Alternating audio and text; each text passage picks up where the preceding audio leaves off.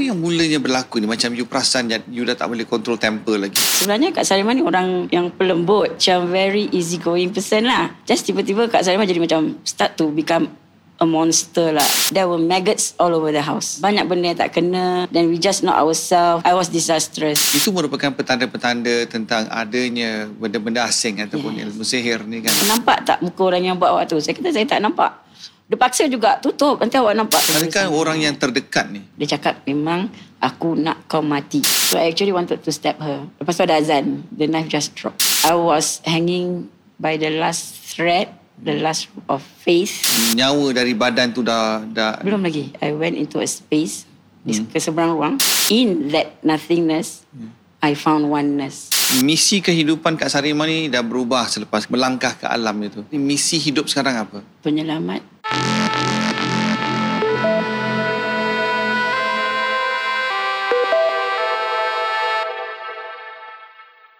Dalam kehidupan ini, manusia akan diuji. Ada yang gugur dengan ujian itu, ada yang dapat mengatasinya. Tapi percayalah, dalam keadilan yang maha kuasa ni, manusia itu diuji atas kemampuan mereka sendiri. Kemudian, bila kita diuji dan bila kita ni jatuh sakit, kita juga pernah dengar akan perumpamaan bahawasanya sakit itu adalah pengampunan dosa dan sakit itu mensucikan manusia dan juga memartabatkan manusia itu ke peringkat yang lebih tinggi.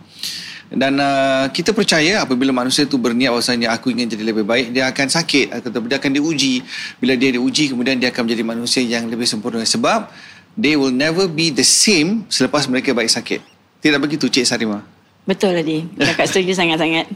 Jadi uh, Kak Sarima telah menjalani proses yang sangat sukar dalam kehidupan dan uh, hanya Tuhan saja dan Kak Sarima saja yang tahu betapa sakitnya dan betapa peliknya sakit tu. Tapi sebelum kita bicarakan tentang sakit ni, boleh tak Kak Sarima ceritakan sedikit tentang kehidupan Kak Sarima sebelum jatuh sakit ni? What was life like for you? Sebelum jatuh sakit tu, hidup seperti uh, suri rumah tangga biasalah. Hmm. Tiga orang anak yang masih kecil. Uh, tolong suami, jaga rumah, jaga ibu yang sedang sakit. Uh, itu semua ujian ringan lah biasa hmm. eh, kita hadapi. Uh, hidup bahagia walaupun orang kata uh, cukup tak cukup, ada tak ada. Tapi tak ada masalah lah. Uh, masih mampu teruskan juga kehidupan. Hmm. Tak ada uh, serious challenges in life lah. Susah tapi bahagia betul. betul. Bila mulanya ketidakbahagiaan tu datang? Maksud saya, bila Kak Sarima ni mula perasan akan detik-detik yang aku ni sakit tapi aku tak sakit.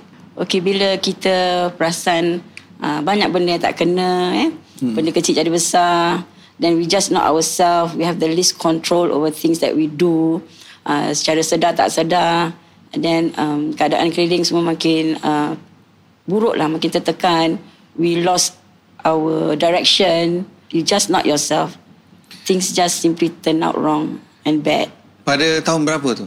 Uh, that was in 1999. Berapa lama sakit ni? Sakit hampir 2 tahun. The dua gym. tahun suami menderita lah. Anak-anak, mak. Apa yang mulanya berlaku ni? Macam you perasan you dah tak boleh control temper lagi. Um, sebab sebenarnya Kak Salimah ni orang yang pelembut. Tak tahu nak marah, tak tahu nak cemburu. Macam very easy going person lah. Just tiba-tiba Kak Salimah jadi macam start to become a monster lah. I think the beast was let out hmm. and then I simply transformed. I'm just not myself. Siapa yang jadi mangsa utama ni? Um, family, is suami, anak-anak, even my mom. Apakah antara perkara yang awak lakukan sebagai monster terhadap mereka ni? I was disastrous. Ya, I nak je, marah, contohnya. I nak pecahkan barang, I nak um, apa yang ada kat tangan I campak, I buang Nak macam. mengamuk je. Ngamuk je. I I even antukkan kepala I kat tembok, tendang tembok. But why? That, that's the thing you see. Out uh. of not, uh, no reason. Uh. Tapi rasa kemarahan tu and then rasa sakit sangat dekat dalam kepala tu yang paling dalam tu. Rasa macam dipulas-pulas macam sometimes I even ran out of breath. Sampai muntah, sampai sesak nafas. Malam tidur tak?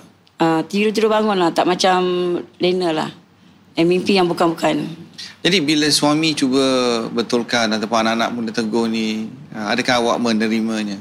Tak boleh, saya tak boleh ditegur. Jadi how I, long I, how long since 1999 ni? Um it started with a few months ha. and then it it surpassed a year. Berlarat-larat lah. Larat-larat, Ya, ada bantuan lah. Uh, adik-beradik, suami, mak semua suruh pergi you know, berubat and all that. Kita cuba ikhtiar juga Okay. okay. tapi it just doesn't work. Tapi sebelum tu, adakah awak ni seorang yang pembersih ni? Ataupun orang yang sederhana bersih ni? I'm actually quite, uh, orang kata apa? Perfectionist eh. Oh, okay. I tak boleh tengok benda sangat, I tak boleh tengok benda. Okay. Mesti kalau straight-straight lah. Ya. Kalau baju nak kena sama warna lah. Ya, mesti Macam nak hari gosok, ni lah kan. mesti nak Ah. matching. Ah. Jadi masa time sakit tu, rumah bersirak tak? Sirak tak turun tadi. There were maggots all over the house. Oh dear, really? Yes, my husband was smoking Ah. uh-huh. and suddenly in the ashtray tu uh, abu rokok tu bergerak-bergerak. Ah. Uh. So when we look closer, it was a a group of maggots. Macam mana maggots boleh masuk dekat dalam exactly. abu rokok tu kan? Exactly. And the kitchen Ah. in between the tiles, wherever I look, whatever I turn over, mesti ada kain ke atas kaki kan, mesti ada maggots. Pening tak? Tak panik ngamuk-ngamuk, ambil blender tu buang kat luar tingkap. Seriously. Ah. Satu bulan tak tahu berapa blender lah kat pakai. Rumah tu ada tak orang yang lalu ke jiran lalu cakap rumah tu busuk? Tak ada. Tapi ada seorang tu suruh kakak gantung buah kundur.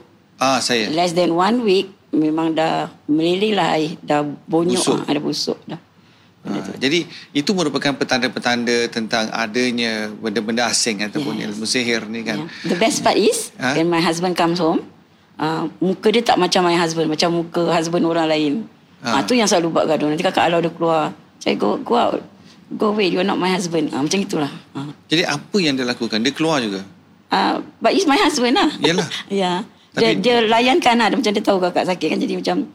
Um, macam dia tak nak mudaratkan kan. Nanti ada anak-anak semua dalam rumah kan. Ada mak. So dia macam mengalah je lah. Dia banyak bersabar. Ya, anak pun tak tahu buat apa. I didn't actually remember how they grew up. Tapi uh, Alhamdulillah ada mak waktu tu. Walaupun dia sakit. Uh, uzur. Tapi masih boleh bantu kakak tengok anak-anak lah. Jadi siapa yang mula syorkan yang awak ni cari obat? Mak saya lah. Ah. Kakak saya. Apa yang dia cakap? hmm, cakap ni nak perlu, perlu bantuan lah panggil ustaz ke apa ke dia cakap dengan my husband lah my husband kata okey lah kita ikhtiarkan Jadi kali pertama pergi jumpa tukang obat ni, apa yang berlaku ni? macam-macam lah dia macam I witness and I knew what's going on but I Perasan. couldn't react ah ha, Perasan. tahu setiap uh, pergerakan orang setiap setiap uh, cara orang tu semua memang Apa yang orang suruh you buat ni?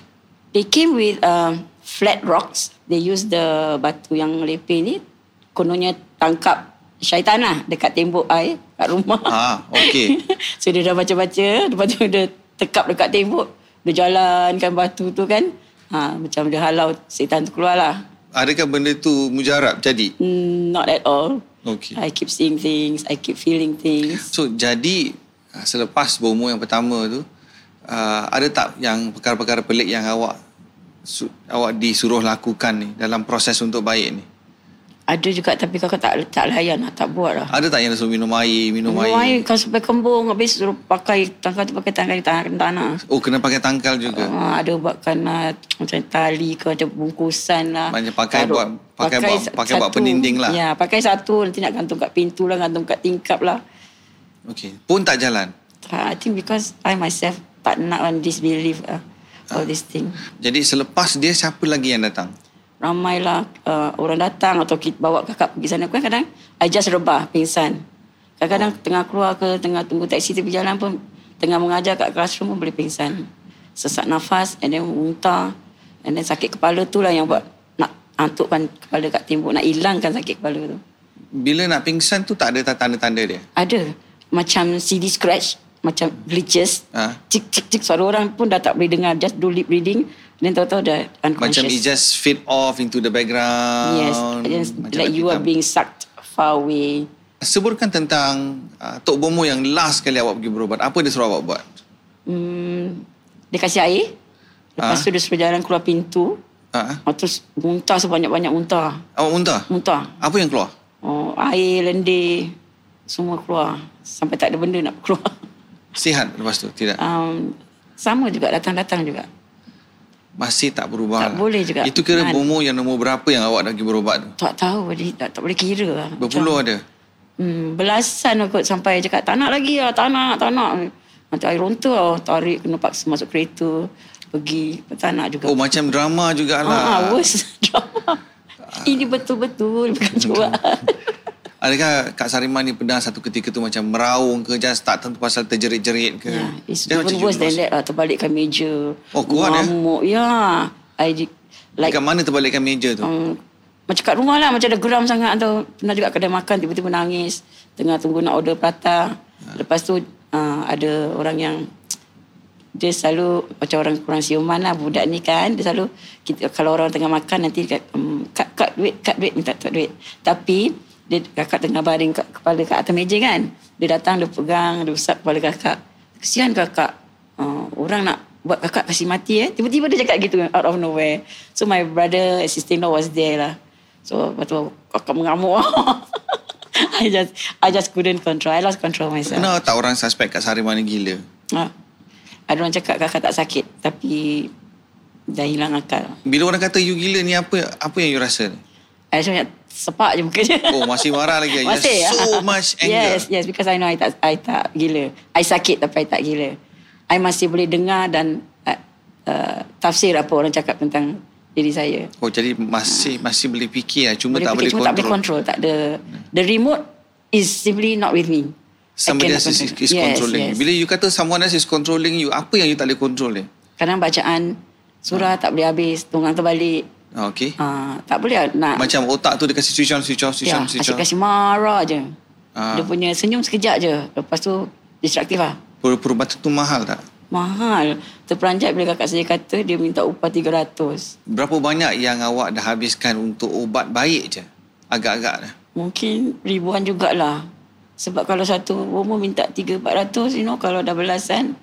Tapi I, I really didn't know because I'm not the one who paid lah. you know, it's my husband or my family. Sebab nak tengok kakak baik kan. Tu Alhamdulillah dah dapat keluarga yang betul-betul prihatin. But do you believe in spiritual healing? Waktu tu tak. Sampai ke tahap mana awak ni sakit ni selama berapa tahun ni baru jumpa dengan orang yang betul-betul obat ni? Yang peliknya yang selamatkan Kak Sarimah Ah. is uh, bukan orang lain tapi dengan izin Allah lah diri sendiri. Ah. I was being cornered until I have no one to turn to but him. Okey, kita tahu bahawasanya kalau kita bertemu dengan orang-orang yang boleh mengobat ni, kadang-kadang ini dia kasi kita bayangan tentang orang yang melakukan kejahatan ke atas diri kita ni kan. Dia suruh tutup mata. Ah. Ah. Kita nampak tak muka orang yang buat awak tu? Saya kata saya tak nampak. Dia paksa juga tutup. Nanti awak nampak. Saya tak nampak juga. Ta- Lepas tu yang, yang rasa kemarahan tu lah. Rasa macam nak ambil batu tu nak campak dekat orang tu. That's why I say I'm destruct, uh, very destructive at, at that stage. Yeah. Macam nak marah orang, nak pukul orang. Jumpa tak dengan orang yang melakukan kejahatan ni ke atas Kak Sarimah ni? Ah ya, dia sendiri yang confess. Dia confess. Dia confess. Dia datang? Yes. You tak? Sebab tu kakaknya orang tak suka tuduh-tuduh, tak suka dengar bomo cakap itu cakap Ah. ini. Jadi, bila dia datang, eh? bukan dia datang, kakak pergi jumpa dia Oh, jadi siapa, siapa yang memberikan bayangan yang awak nak kena pergi jumpa dia? sendiri. Nampak dalam didatangkan lah Oh, dalam mimpi datang. dalam tidur. Dia- dalam tidur dia datang, jadi awak pergi jumpa dia. Awak serang dia ke awak tanya dia? Mula-mula tanya baik-baik. Lepas tu? Ha, lepas tu jadi tak baik. You were Because very dah, angry. Ah. dah jadi monster kan, dah jadi beast. So at last dia confess lah. But why? Because she wants my ha- wanted my happiness. Bukan wang ringgit ke pas- kakak pun bukan kaya ke. Ada kereta besar ke. Barang kemas sampai leher ke lantai ke. Tak ada. But- So it's the intimacy that we that I have with my husband. Dia cemburu sangat. Cemburu Adakah sangat. orang yang terdekat ni? Ha, itulah double whammy. Orang yang terdekat dan dipercayai Family ke orang luar? orang luar. Tapi awak sangat percaya pada dia lah. Cuma dia cemburukan awak. Ah, ya. Tapi tak nampak ah. Dia punya niat dia tu hmm. untuk hancurkan tu tak nampak lah. Dia dilampirkan dengan kasih sayang, dilampirkan dengan pertolongan. Jadi kita rasa perbuatan tu ikhlas. Hmm. Tapi bila dia kata apa yang aku kasih kau tu semua, aku dah bawa pergi bomo, bomo tu dah asapkan, makanan, garam, gula kau semua aku dah mantra-mantrakan. Baju yang aku belikan anak-anak kau semua tu aku dah asap. Minyak wangi semua. Dia dah Aku rosakkan se- satu semua. keluarga. Ya, saya. Dengan aku sendiri. Bukan kakak tuduh, bukan apa. Awak tak bagi dia. Hmm, Tangan jalan tak time tu? jalan. Oh, awak bagi juga? Auto lah, kira macam. Oh, marah betul lah. Marah, Marah betul. betul. Sebab saya juga tahu awak ni merupakan seorang ahli silat kan? Tapi... Jadi jadi harimau itu berantai selepas tak? Eh. baik lah. Selepas saya kakak baik, I just, just want to distract myself. I got myself in the bawah silat Ya. lah. Jadi bila awak tampar dia sekurang-kurangnya, awak tampar dia tu kan, dia tak Dia, dia tak panik ke? Marah sangat ke? Dia macam dah caught off guard lah. Dia macam my time has come. Yes. So apa yang kakak sampaikan pada dia semua betul. Ha? So dia dah being cornered. Ya. It was also with pro, uh, with approve lah. So Dia memang nak jahanamkan satu keluarga. Ya saya. Betul. Dia cakap memang aku nak kau mati. Tu yang keluar pada mulut dia. So aku boleh ambil tempat kau. To, to take, Pengakuan dia. To take over your husband lah. Ah, semualah kebahagiaan kakak. Dia single mother ke? Mother of four, Tapi solo ke dah ada suami? ada suami. Pun dia nak suami orang. Itu yang buat geram tu. Tak. Geram lah. Geram-geramnya. Itu yang buat kerusi melayang. Ah. Then like um, I threw, there was a, a, a bottle of jam and I threw Eh, at her. I kemudian? limpah kat dia. Ah. Luckily dia dapat elak and the jam broke. The bottle broke and because dalam tu jam sticky kan, it's Ah. stuck to the wall. So after I threw the bottle, I saw the butter knife. Ah. So I actually wanted to stab her. But? But uh, anak dia keluar daripada bilik. Lepas tu ada azan. Ha. It was Zuhur. Ha. I just, the knife just dropped. Wah. I think I almost, I, I, I was saved by the azan. Otherwise, I become a murderer. And I will be behind bars by now. I was glad Allah saved me. Ada tak awak pernah jatuhkan niat yang awak ni ke saya ni? Ya Tuhan, berikanlah aku petunjuk untuk aku cari orang yang melakukan ni. Ada tak doa-doa yang awak lakukan atas diri awak ni? That was when I was seeking for the answer before she confessed. lah. Ah, apa yang what kind of answers were you looking at? Because what is going on behind uh, my back? You know, I want to know what is the truth. And like, why are people doing this to me? You know, aku tak buat salah dengan orang.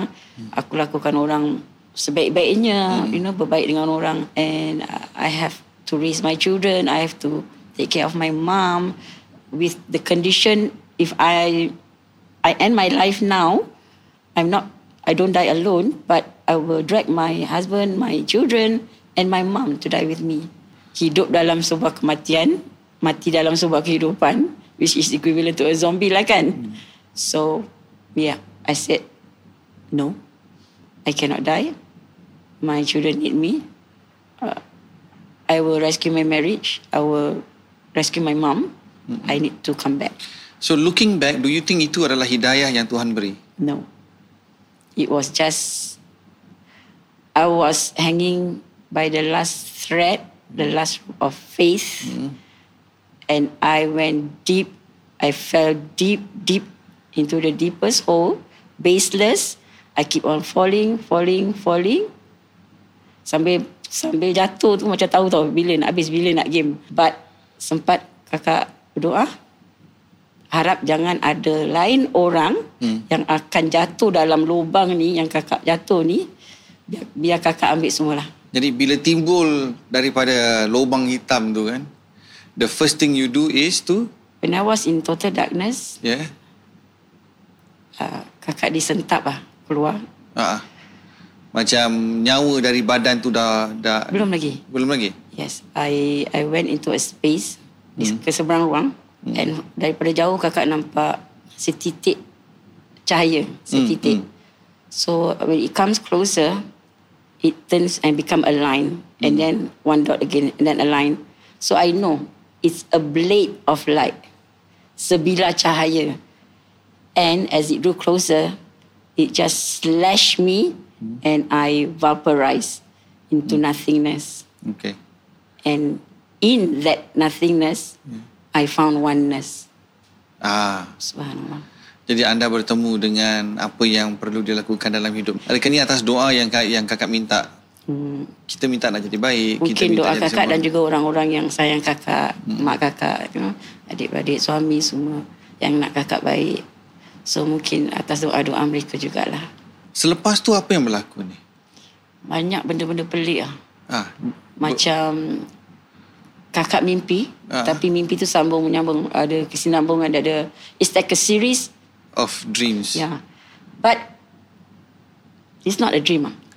Dia macam uh, It's just that you pergi ke seberang ruang. macam reality mimpi tu antara sedar dengan tidak Yeah, sebenarnya. it was in uh, actually Prasada. Ah, di bawah But- sedar lah. Ah, ya, Ah, prasa- In that space tu apa yang berlaku ni? Okay, it was a out of body experience. ah. when you say you are out there, it's not that you terbang ke you float, but it's you travel, and then you met with makhluk. Uh, advanced being, I would say, because they're very uh, Yang yang yang berbeza lah. yang Ya, berbeza, okey, okey. and then like uh, bercahaya, Yalah. um, se seindah-indahnya tempat tu dan kerja apa, apa manusia tu secantik-cantiknya lah. Yang lelaki setampan-tampannya tak pernah nampak dekat muka bumi ni. Adakah itu itu perkara yang awak minta? Tidak. Kakak tak minta macam itu. Kakak cuma minta pertolongan je. To give me that chance to live on. Peluang tu adalah hidayah bukan? The hidayah came when uh, me without realizing it. When I was brought under a light. Ya. Yeah? Then dia suruh sujud. And bila kakak sujud, uh, ada cahaya atas. Ha, Uh, ada kalimah La ilaha illallah. bisa. Bila muka kakak sujud atas lantai tu, hmm. terus jadi macam cair. Hmm. I can I feel it's very cold and it's liquid. Ah, I think that was the cleansing part lah. So apa yang terjadi apa yang dirasakan oleh Kak Sarima selepas tu? How do you feel after that whole process? Sedih sangat-sangat. Sedih macam mana ni? Sedih sangat-sangat pasal satunya terharulah pasal Allah masih sayangkan kakak. Dia selamatkan kakak. Hmm. Ada terasa Kedua, macam banyak dosa ke dulu? Ah, itulah maksudnya tu. Walaupun uh, kakak akui lah uh, apa keburukan semua datang dari diri kakak sendiri. Ah. Kecuaian, kelalaian dan mungkin ini adalah cara Allah nak balikkan kakak ke pangkal asal Ah. fitrah kejadian kita. Hmm. So dari situ kakak belajar. Jadi misi kehidupan Kak Sarima ni dah berubah selepas kejadian itu kan selepas uh, melangkah ke alam itu.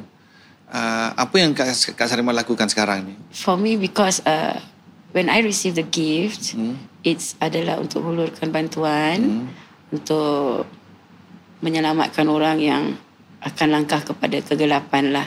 Sebelum orang masuk you tarik lah. Tapi dia mesti, mesti ada signal lah kalau macam itu kerja Tuhan untuk to teach him or her lesson, Ah. I cannot intervene lah. Ah. Tapi kalau macam ada tugasan kata yang I need to um, help baru kakak help. How do you recognize these people? The signal just come. Ilham tu datang. Ah saya. Kalau Dia macam just saya ni perlu tak ditarik keluar dari kegelapan ni? You want me to say it live? Boleh tak apa. Adi, you are already the light. Oh. Mudah-mudahan kalau kalau kalau InsyaAllah. diizin Tuhan. Ya. Tapi saya saya fikir banyak lagi sekali yang saya harus pelajari daripada Kak Betul. Sarimah ni. Bila sebut tentang menjadi manusia yang berada di bawah lindungan Yang Maha Kuasa ni kan, tell us what kind of person you are right now. I'm still sekerdi-kerdinya manusia yang masih perlu banyak belajar. Uh, nothing special about me. Semua yang special adalah kurnia anugerah dari Allah, pinjaman. Betul. So yang pat- patut kakak uh, manfaatkan pada gunakan sebagai wadah untuk tolong orang-orang yang Sebut tentang tolong ni, Kak Sarimah juga tolong anak-anak yang terbiar. Ah, boleh ceritakan sikit tentang macam mana ni boleh ambil anak-anak angkat ni? Okey. Bila Kak Sarima Ceburi bilang silat ni kan. Saya. So Kak Sarima asuh anak-anak yang daripada preschool, primary school sampai ke yang dewasa lah, teenagers. Ni lepas dah baik ni ba- baru untuk silat lah ni. Proses nak baik. Ah, u- Because u- I distract myself. ah, umur berapa tu? Um, thir- 33, 34? Masih boleh bersilat ya? Boleh. So it's not too late to try lah. yes, yes. Never too late. Ah, You okay. can fly.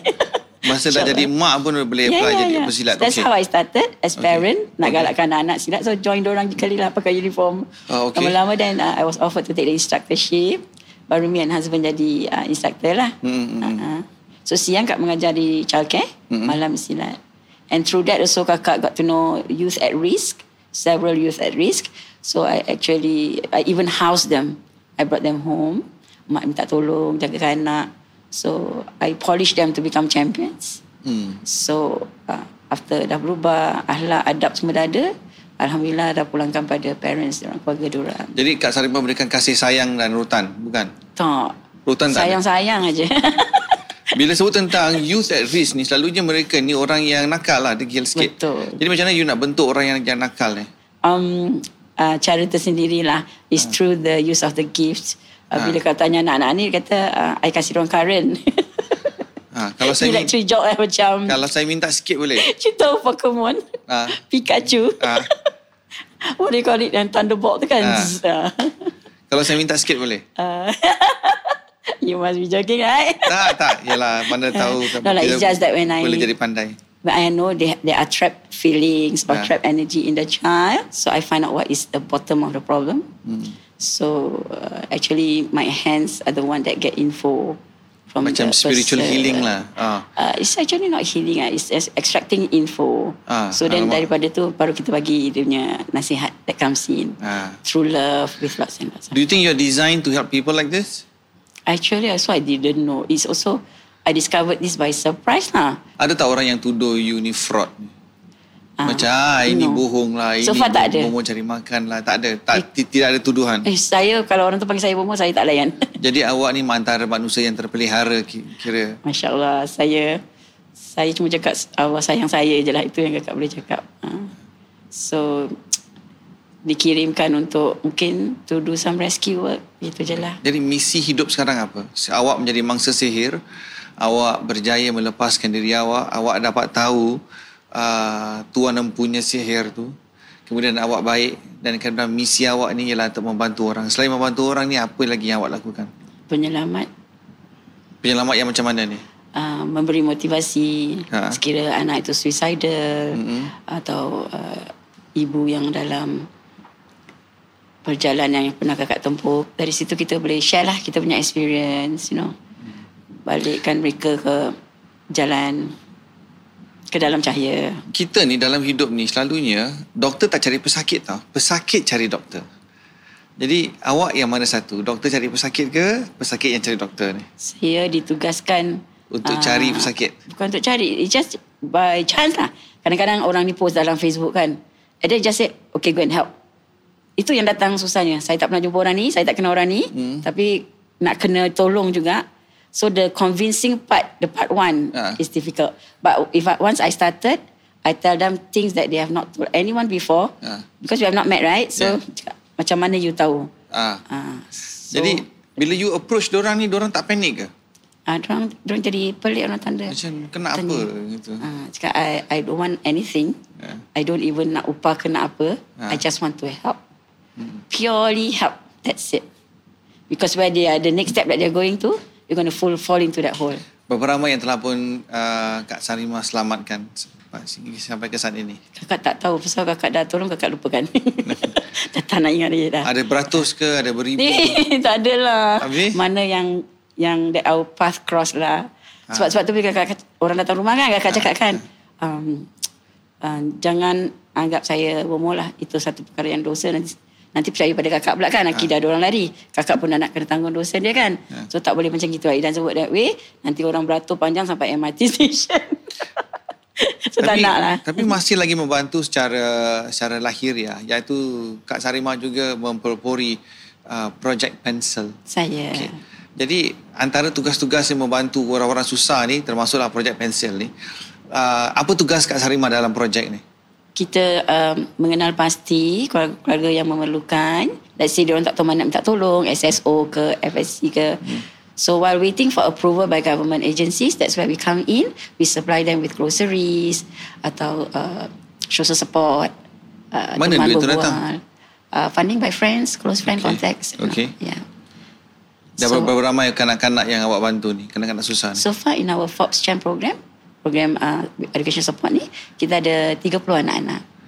They Ah. come from a very colourful background lah. Uh, Dah adakah budak-budak ni juga awak bantu dari bentuk spiritual juga? satu dua lah. Satu dua Mana ya. yang perlu nak Mana kena yang perlu. kasih Karen. Saya pun nak lah karen-karen ni. Janganlah. Dan Memang uh, je. macam mana you stay positive all the time ni? Kalau ada sesetengah orang ni bila dengar cerita Kak Sariman, dia orang punya dia orang punya feeling tu macam luluh gitulah. ya ke? Ah. How do you Kan. stay positive all the time? Sebab uh, kakak dah tahu kakak punya matlamat hidup. Okay. Ya? Kakak dah kenal pangkal asal. Yeah. kakak dah saksi keesaan dia, hmm. keakbaran dia. So, I have no question. I don't question all good or bad that comes my way. Jadi penting tak untuk manusia sejagat ni, manusia secara umum ni mengenali diri masing-masing berlandaskan dengan agama yang mereka ada. Sangat perlu. Kenapa? Kalau kita tak berjalan di atas reda, Ha. kita jalan di atas apa? Adakah sekadar nyawa Kalau kita tak ada tak kenal pasti, hmm. kita akan hilang arah. Tak tahu nak pergi kiri, nak pergi kanan. So agama lah yang akan pandu kita. Itu adalah kunci lah. But I learned it the hard way lah. I need to be lost then I'm found. Uh, shouldn't everybody felt that way? Feel we that are lost. Everybody is lost. way? Everybody's lost. Everybody is lost. Ah, Why do you say that? Only the chosen one are found. So how how how can we save ourselves? Get close to him. Ah, okey baik. Itu satu pesanan yang sangat baik. Jadi besok tentang pesanan yang sangat baik daripada seorang yang pernah dianiaya, doanya mustajab, daripada seorang ibu, doanya juga mustajab dan sebagai seorang muslim doanya juga doa yang akan dikabulkan Tuhan. Apakah doa Kak Sarima ni sebagai penutup kita pada hari ini? Semoga kita ni semua ditempatkan di tengah-tengah rahmat Allah. Amin. Dilindungi daripada musuh. Aha. Sejauh bagaimana Allah jauhkan timur dan barat. Hmm. Sentiasa di dalam cahaya. Dan yang paling kita takut adalah mudah-mudahan kita ni jauh dari tergoda, mm-hmm. menggoda dan digoda. Baik daripada godaan dunia, syaitan baik pun manusia. Baiklah. Saya ucapkan terima kasih kepada Kak Sarima kerana sudi bersama kami. Satu jalan cerita, satu cerita kehidupan yang sangat-sangat berbeza daripada apa yang ah, kita bayangkan untuk seorang manusia, untuk seorang wanita. Tapi saya fikir dalam hidup ni tidak ada coincidence. Kita telah pun dirancang untuk bertemu dengan syarat-syarat yang tertentu dan mudah-mudahan apa yang disampaikan oleh Kak Sarima ni akan menjadi manfaat untuk kita semua bagi yang mendengar atau bagi yang bakal ah, terselamat oleh tangan-tangan Pikachu ni. Okay, baik. I choose you. InsyaAllah. Terima kasih eh. Adia. Kembali kembali. That's all for uh, keep it coming. I am Sarima. Terima kasih.